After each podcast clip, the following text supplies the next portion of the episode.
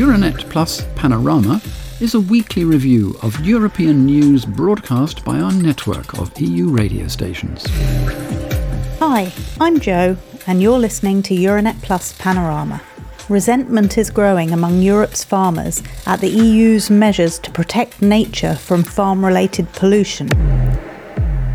Farmers' protests have been spreading across the bloc, from the Netherlands to Bulgaria and Spain to Lithuania. Extreme weather, drought, pests. Farmers are on the front line when it comes to fighting the problems caused by climate change.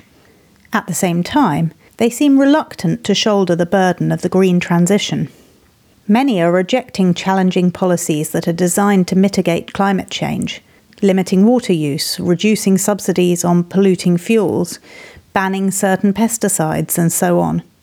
The pandemic and the energy crisis have added to the difficulties and frustrations of European farmers, who often blame Brussels and its Common Agricultural Policy, affectionately known as the CAP, for their difficulties. A system of massive support through direct payments to farmers, the CAP has a two hundred sixty-four billion euro budget for twenty twenty-four through twenty twenty-seven. But as most payments are made per hectare, small and medium-sized farms receive very little of this pot, and many complain of unmanageable red tape, especially when it comes to environmental requirements and benefits. It appears that Europe's farmers, despite these subsidies, have had enough. Bulgarian M E P Atidje Alieva Veli made this point clearly during a debate at the European Parliament in Strasbourg on Wednesday, the seventeenth of January, in a statement relayed by our colleagues at B N R. For months, our farmers have been warning that they are in crisis. For months, our farmers have been warning about complex rules and heavy bureaucracy. If they are not listened to, we risk putting Europe and its citizens in a situation of food insecurity, even crisis. The ecological transition can take place with realistic measures and tolerable demands on European farmers. In Lithuania, farmers are protesting about the regulations aimed at restoring permanent meadows and the expansion of protected areas, increased taxes on oil and gas, and low milk prices. They say they are facing huge losses, lighting five hundred bonfires in their fields last week as a mark of protest. And, much to their outrage, when the Minister of Agriculture visited the regions in question, they were banned from greeting him with a tractor rally. It is, incidentally, an election year in Lithuania this year, and farmers are showing no signs of relenting. Jinius Radys asks one such farmer, Nerius Kriaučionas, to explain the basis of their grievances. Farmers are not necessarily against the Green Deal, but there are illogical elements to it. Secondly, when they, the E U, start regulating your business or your farm, they set a series of rules, but they don't help you adapt to them. They basically impose them, and you cannot really impose something like this. Farmers are thinking about how much they're going to lose, how much everything is going to cost. For some reason, we are the ones who have to foot the bill. It seems to me that things are different in Western Europe, and the protests there are not as ridiculous as they are here. Here, our minister was scared of a few tractors, so called in a huge police force to stop people. Speaking to B N R, the chair of Bulgaria's National Association of Grain Producers, Ilya Prodanov, stresses that one specific thing farmers are struggling with is the new CAP requirement on non-productive areas. This compels them to leave a small but fixed percentage of their land fallow each year. The situation in the sector is so difficult that it is simply unacceptable to leave fields empty. In fact, Janusz Wojciechowski, the European Commissioner for Agriculture, told the Parliament's plenary session that this rule relating to non-productive land could possibly be reviewed if all the institutions are in agreement. Also present at Wednesday's debate in Strasbourg, Romanian E P P member Siegfried Mureșan tells Radio Romania that the goal of these kinds of debate is to understand the problems faced by farmers and find solutions to them. The European Union has always helped the agricultural sector in Romania. From Romania's accession to the European Union until today, forty billion euros of European funds have flowed into Romania's agricultural sector, of which more than twenty-two billion euros have been paid directly to farmers for per hectare subsidies and almost twenty billion for investment in rural development. So the European Union will always support the agricultural sector. We need to listen to farmers' demands and see how they can be helped. There are farmers' protests in various E U member states, although the specific causes differ and often depend to a large extent on legislative changes on a national level. Mureșan also underlined that this year's E U budget includes a four hundred fifty million euro reserve for unexpected developments in the agricultural sector. As Radio Romania reports, over recent weeks, Romanian farmers and truckers have also been mounting street protests against both national and E U policies, with spontaneous manifestations blocking many of the country's roads and border points. Which begs the question, and it's one we hear often, why are farmers so unhappy when they receive so much financial support? The fundamental reason for this, according to Estonian E P P M E P Riho Terras, a member of the Parliament's Agriculture Committee, is Ukraine.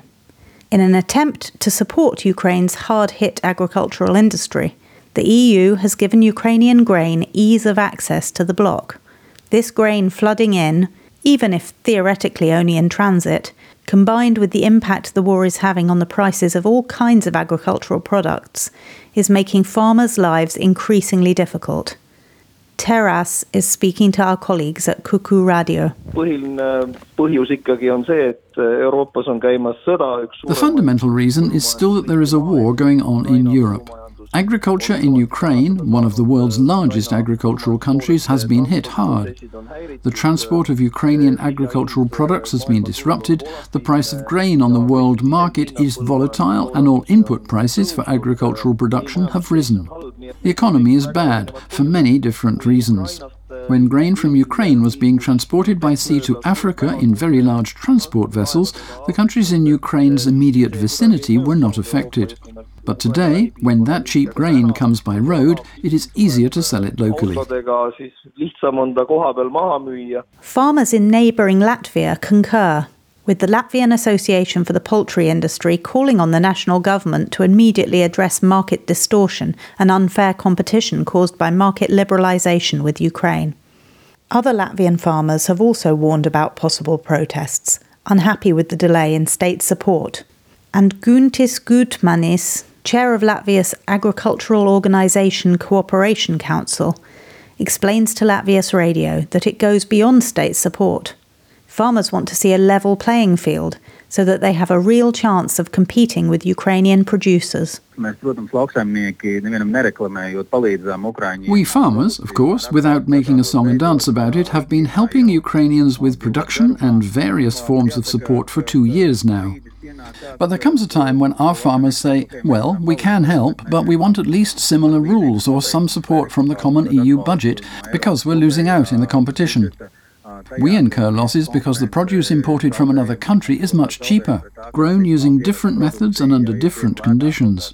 This is the issue the E U must address, ensuring that market conditions are the same within the same market.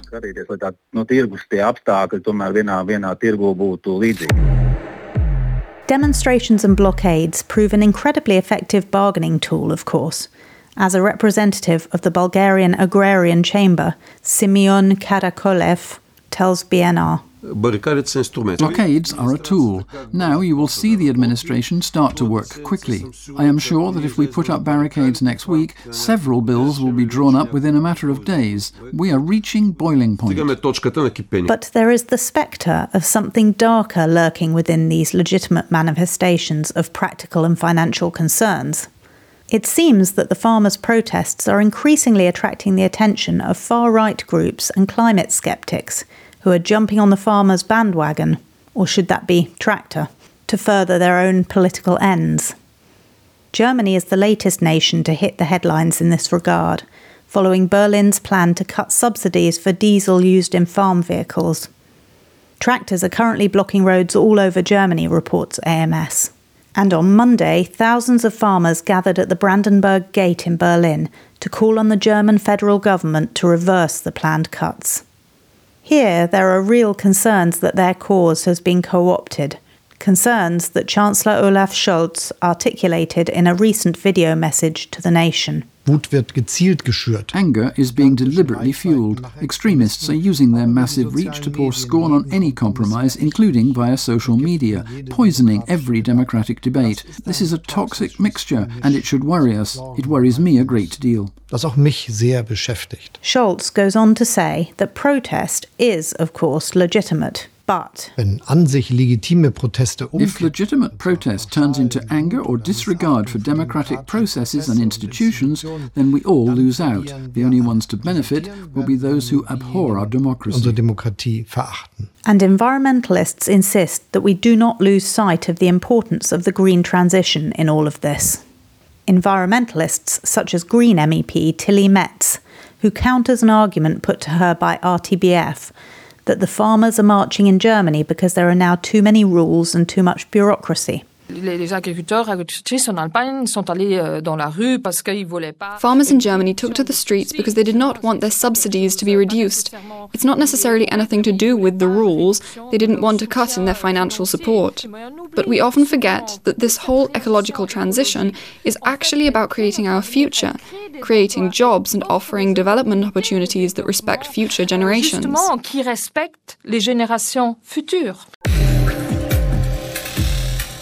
That's all for this week. Tune in again next week for a roundup of another topical issue covered by our network of radio stations.